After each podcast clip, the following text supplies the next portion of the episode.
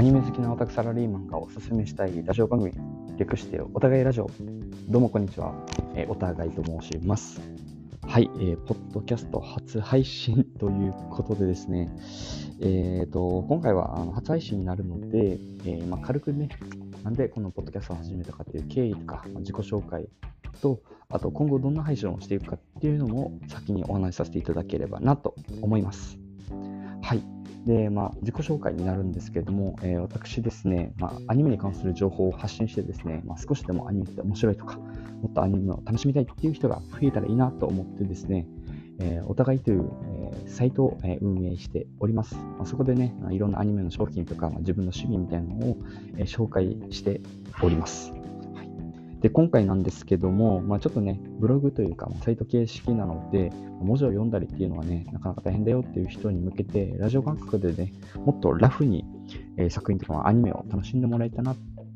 楽しんでもらえたらなと思って、えー、ポッドキャストを始めました。なのでね、まあ、今後の配信もですね、その記事の内容に沿った、えー、ラジオ番組というか、を続けていきたいなと思っております。で、えー、今回の内容なんですけども、今週のおすすめアニメっていうことで、あの私の、ね、サイトの中で毎週土曜日におすすめのアニメを紹介してるんですけど、その内容をポッドキャストでは毎週土曜日配信していきたいなと思います。はい、じゃあ早速なんですけども、今週のおすすめアニメが、こちら、バクマンになります。はい、えー、あのね、拍手というか BGM が入れられないので、しばらくはですね、自前の拍手でお送りしたいと思います。はい、えー、本当にね、編集技術が向上するのをお楽しみいただければなと思います。このバクマンなんですけども、アニメの放送が開始されたのは2010年ですね。まあ、10年以上前の作品になるんですけども、まあ、ジャンプの大人気作品ということで、まあ、知らない人の方が少ないんじゃないかな。でこの作品なんですけど、やっぱ漫画家を描いた、えー、漫画作品ということで、本当にね、あの、漫画家っていう職業への認識が改められた作品になってました。仕事としてのね、漫画家のこの楽しさとか辛さも含めた漫画の魅力が本当に詰まった名作となっております。はいえー、軽くね、まあ、作品の紹介というか、あらすじも、えー、お話ししていきたいと思います。えー、こちら、えアニメの原作の漫画なんですけども、え小畑つぐみ先生と、あ、大場つぐみ先生とですね、えー、小畑武先生の、えー、2人分による、えー、漫画作漫画作品となっております。えー、小畑先生がね、原作のストーリーを考え、あ、えー、大場先生が、失礼しました。大場つぐみ先生が、えー、原作のストーリーを、えー、作っていて、えー、小畑武先生が、まあ、イラストですね、絵を担当しているという形になります。えー、この2人のタッグですね、まあ、デスノートとか、まあ、皆さん知ってますよね。あと、プラチナエンドとか、そういった人気作品を、えー、数多く生み出している、まあ、いわば最強タッグになっていて、まダークでシリアスな作品がま有名なんですけども、ま今回のバクマンはですね、ま夢と情熱に溢れた、ちょっとまあ、今までの作品とは打って変わっての内容となってるんですけども、まこれもまあ、面白いと。こんだけジャンルが変わってもね、えー、面白い作品を作れるのはさすが最強タッグというか、しかもこの作品のね、バクマンの主人公も、えー、2人分のタッグなんですけど、もうまさに実写化バクマンっていうようなお二人になっております。そして、えストーリーのあらすじなんですけども、えこちら、まあ、ある出来事がきっかけですね、きっかけになって、小さい頃に憧れた漫画家になるっていう夢を、え諦めた中学3年生の主人公、真城森高がですね、ある日、え学年1位を、え誇る秀才のクラスメイト、高木明人と出会って、諦めていた夢、漫画家になるっていう夢を、え人生をかけて追いかけていく、えサクセスストーリーとなっております。まあね、あの漫画家が描く漫画家の話だからこそですね、この職業としての漫画家のリアルっていうのが本当に細かく書かれていて、あのすごい見応えがある内容なんですね。まあ、それに合わせて、まあ、漫画ならではのコミカルで、まあ、夢が溢れるようなストーリー展開っていう、この2つがね、共存した、え本当にね、魅力的な作品になってました。またね、このこの情熱というか夢というか、ま、そういう部分で、本当になんだろうな、自分のモチベーションが上がるというか、すごい前向きに、前向きな気持ちにさせてくれる作品になっているので、まあ、例えばね、夢や目標が見つからないっていう、まあ、学生さんだったりとか、あとはま日々の仕事や生活に疲れたなっていう、まあ、モチベーションがなかなか上がらないっていう社会人の皆様にはですね、まあ、ぜひバクマンを見て、まあ、新しいことに挑戦する勇気であったりとか、あとは前向きに日々を送るパワーっていうのを、えー、もらっていただきたいなと思います。まあ、そういった作品となっております。はいまあ、今回はおすすめのアニメということでですね、あの私目線で見たこのおすすめポイントですね、お互い的おすすめポイントっていうのも、えー、紹介していきたいと思います。はい。えー、お互いのおすすめポイントはですね、まあ、この3つあるんですけど、まず1つ目がですね、無気力で達観した主人公の人生が変わる瞬間っていうのを目の当たりにする第1話の、えー、衝撃と感動、ワクワクに圧倒されるよっていうポイントが1つになります。えー、皆さんねあの、いきなりなんですけども、人生が変わる瞬間に出会ったことはありますでしょうか？はい、まあ、いきなり何を言ってるんだと思うと思われると思うんですけども、まあね、これまで歩んできた人生がね、ちょっとやそっとでね、変わることっていうのはないかなと思うんですけども、えまさにこの本作の主人公も、まあ、そんな考えを持った、えー、人物で、中学生ながらですね、もうそこそこの大学を卒業して、普通に就職して結婚していくんだろうっていうのを、まあ、漠然に考えていた主人公になっていて、中学生ながら夢を目指して努力している方が珍しいと、今、作中でも言い放つようなね、学生ながらになかなか達観した考えを持っている少年なんですけども、まあ、この、えー、主人公の、ね、考え方っていうのがすごく腑に落ちるというか、あの無気力な学生なんですけども、意外と一般的な学生って、まあ、こういう考え方だよなっていうすごくね、あの自然体の主人公が描かれてるっていうのがポイントになってくるんですよね。まあ、そんな主人公だからこそ、まあ、急にね、えー、と人生をかけて漫画家を目指すっていう、まあ、気持ちに切り替わったこの運命を変える瞬間というか、まあ、人生が変わった瞬間っていうのが詰まった1話のこのワクワクとか感動っていうのが本当にね、あの衝撃的な作品になっております。まあ、等身大の主人公の、ね、人生が変わる瞬間を目の当たりにした時にね、本当にね、あの心が持っていかれたというか、もう作品にすごく引き込まれました。ちょっと全然ね、話は変わるんですけどね、私が、あのこの作品に出会ったきっかけなんですけど、高校生の時にね、家の近くの雑誌置き場というか、まあ、ゴミ捨て場みたいなところにあった、まあ、バクマンを手に取ったのがきっかけですね。で、まあ、当時、まあ、自分の年齢ともね、近い主人公のね、この人生が変わる瞬間っていうのをね、目の当たり目の当たりにして、もちろんね、漫画の中のキャラクターではあるんですけど、えー、ものすごくね、心惹かれたのを、まあ、今でも覚えてます。はい。そしてですね、まあ、何を思ったか、えー、私、部活やってたんですけども、えー、部活を辞めて漫画家になると言い始めて、えー、授業中とか休み時間にも、えー、ノートにひたすら、えー、漫画のキャラクターの絵を描くという、えそういった時期がありました。はい。えまあ、1週間、2週間ぐらいした後にですね、まあ、そのテスト期間中だったんですけど、あの同じ部活の友人からですね、まあ、いい加減にしろと あの怒られてね、あの普通に部活には戻ったんですけども、本当にね、それぐらい衝撃的なつかみでした。はい、もうね、で大学生になってからもね、テレビアニメっていうのを見出して、で、社会人になってもう一度ね、テレビアニメを見返したんですけど、本当にね、やっぱ色あせない衝撃がありましたね。うん、むしろこの原作を見た後であれば、アニメの方が内容は入ってきやすいのかなと思うので、あの非常にアニメおすすめでございます。はい、でこのアニメの1話の熱量と期待感っていうかな、このワクワク感っていうのが、あの1話だけじゃなくてね、1期を通して、でまたこの1期、2期、3期を通して、ずっと続くので、なんでこのやめ時っていうのが見つからなくて、本当にね、寝不足で、えー、大変でした。はい。まあ、ただね、えー、それと、まあ、それに付随してというか、それに合わせてこのね、モチベーションっていうのもすごく、あの、上がる作品になってるので、本当にね、先ほどお話したような、まあ、夢が見つからない学生さんであったり、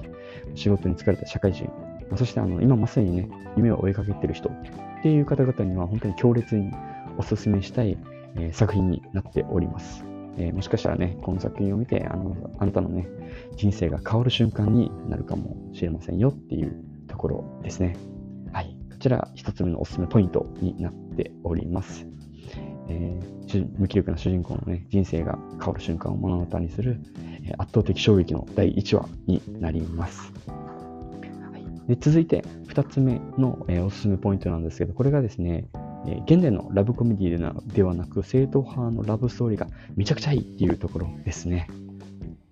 バクマンっていうのはね、本当に夢と情熱が詰まったっていうのがメインの作品なんですけども、このラブストーリーっていうのも大きな魅力の一つなんですね。最近のね、アニメにおけるこの恋愛のストーリーの主軸っていうのはもう間違いなく、えー、ラブコメディ、通称ラブコメの展開なんですけど、まあ、ちょっとハーレム展開に近いというか、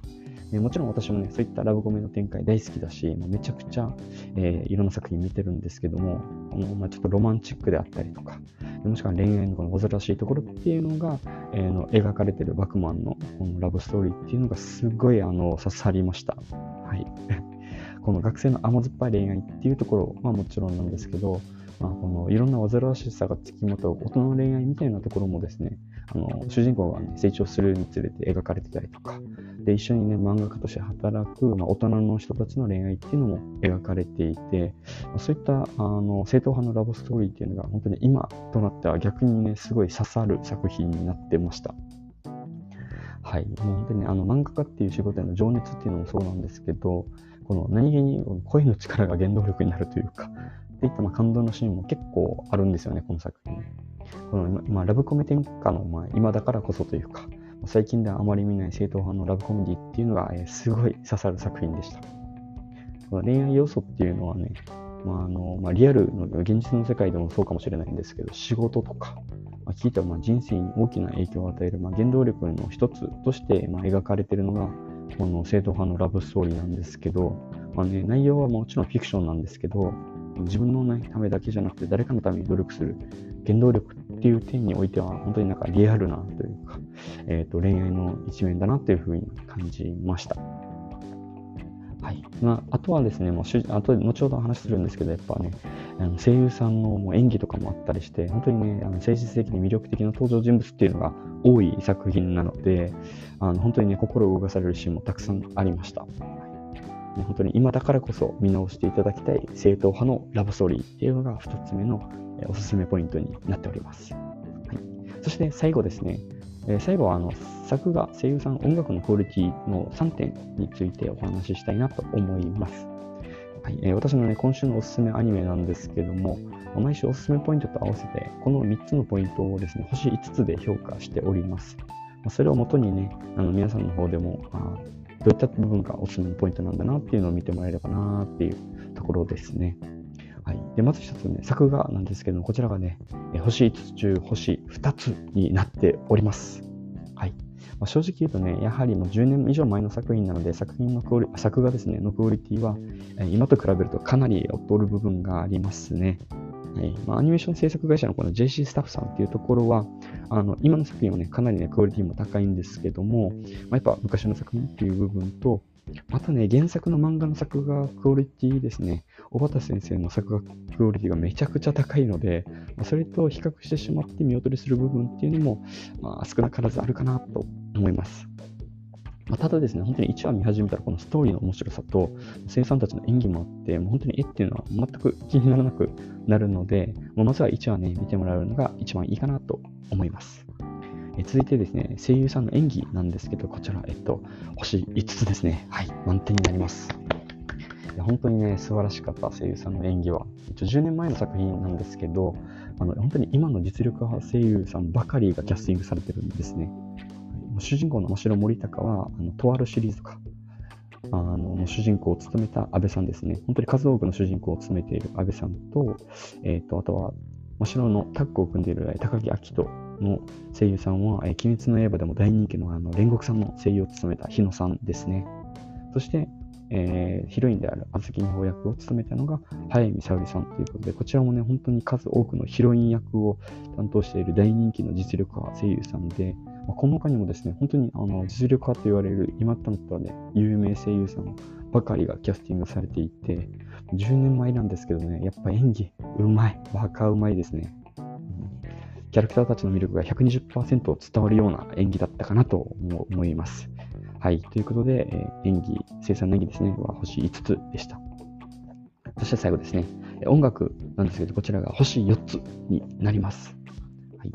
えー、もう本当にね、あの、お互い好みに刺さったっていう部分もあるんですけど、えっ、ー、と、本作のね、オープニングとエンディングが本当に最高でしたね。あの、まあ、作品自体が漫画家になる夢を追う主人公たちっていうのを描いたものなので、まそれに内容が近いというか、メッセージ性が近い楽曲が多かったです。なんで、本当に辛い時に聴くとすごい元気がもらえるし、もう前向きに頑張ろうっていう風に思わせる楽曲ばかりにとなっておりました。本当にね、作風とすごく合ってる楽曲が多いので、本当に励まされるようなものが多かったですね。なので、このバクマンの主題歌っていうのを聞くと、あの実際にね、あゆみの名シーンのを見た時の、このあのワクワク感とか、モチベーションが上がる瞬間っていうのがもうよ呼び起こされてというか、思い起こされて、自分も頑張ろうっていう気持ちになるのが本当に、あのー、最高でした。はい。特にね、私が大好きな楽曲っていうのが、あの高橋優さんの現実と現実という名の怪物と戦う者たちと、えー、伊藤翔えー、伊藤翔平さんかの、えー、Dream of Life が本当にね、もう素晴らしかったです。何度ね、この曲に救われたかという楽曲で、まあ、本当にね、あのモチベーションが上がるというか、本当に頑張ろうとか、仕事も頑張ろうって思わせれるような楽曲になっております。はい。まあ、この楽曲ね、YouTube で聴けて、まあ、記事にもね、あの載せてるので、よければね、記事の方を見ていただければなと思います。はい。以上が、えーお互いの、えー、バクマンのおすすめポイントとなります。はい、えー、いかがでしたでしょうか？本当にね、バクマン学生の時にかなり刺激を受けた作品なんですけど、まあ、社会人になって、あまあ、大学生になってか、えー、アニメ見出して、社会人になってね、今となって見返してもですね、本当にあの刺激をくれる素晴らしい作品でした。本当にね、漫画家みたいにね、夢と情熱が詰まった仕事っていうのはね、本当にね、憧れますよね。うん。まあ、ただね、まあ、社会人として仕事をしていると、まあ、楽しいことだけじゃなくて、辛いことっていうのも本当にたくさんあるんですけど、まあ、そんな中でもね、本当に情熱を持って取り組むことで、まあ、自分の仕事はね、まあ、漫画家にも負けないぐらい、えー、いい仕事かもしれないと。まあ、そういう前向きでね、仕事を頑張頑張らせてくれるというか、頑張ろうという気持ちになれる作品でした。はい。もう本当にね、こういう作品大好きなんですよね。はい。なので、私のね、あの記事の中にも本当に仕事に前向きになれるというか、勇気がもらえる、えー、作品ということで、おすすめのね、お仕事アニメっていうのを、えー、ランキングした記事もありますので、えー、よければ、え見てみてください。はい。ということでね、最後に、バクマンの制作に携わった皆さん、本当に素晴らしい作品をありがとうございました。今回改めてね、見直したんですけども、やっぱり面白かったですね。はい、もう原作もね、私、あのバックマン全巻買い揃えていたんですけども、も久しく見てなかったんですけど、今見るとね、もうやっぱり最高ですね。面白かった。はい。なので、まあ一度見たことある人もですね、久しぶりに見たい、見返してみると、本当にね、すごく面白いと思うので、えー、ぜひご覧になっていただければなと思います。はい、えー、それではですね、また来週の、えー、今週のおすすめアニメの紹介でお会いしましょう。それでは、また来週。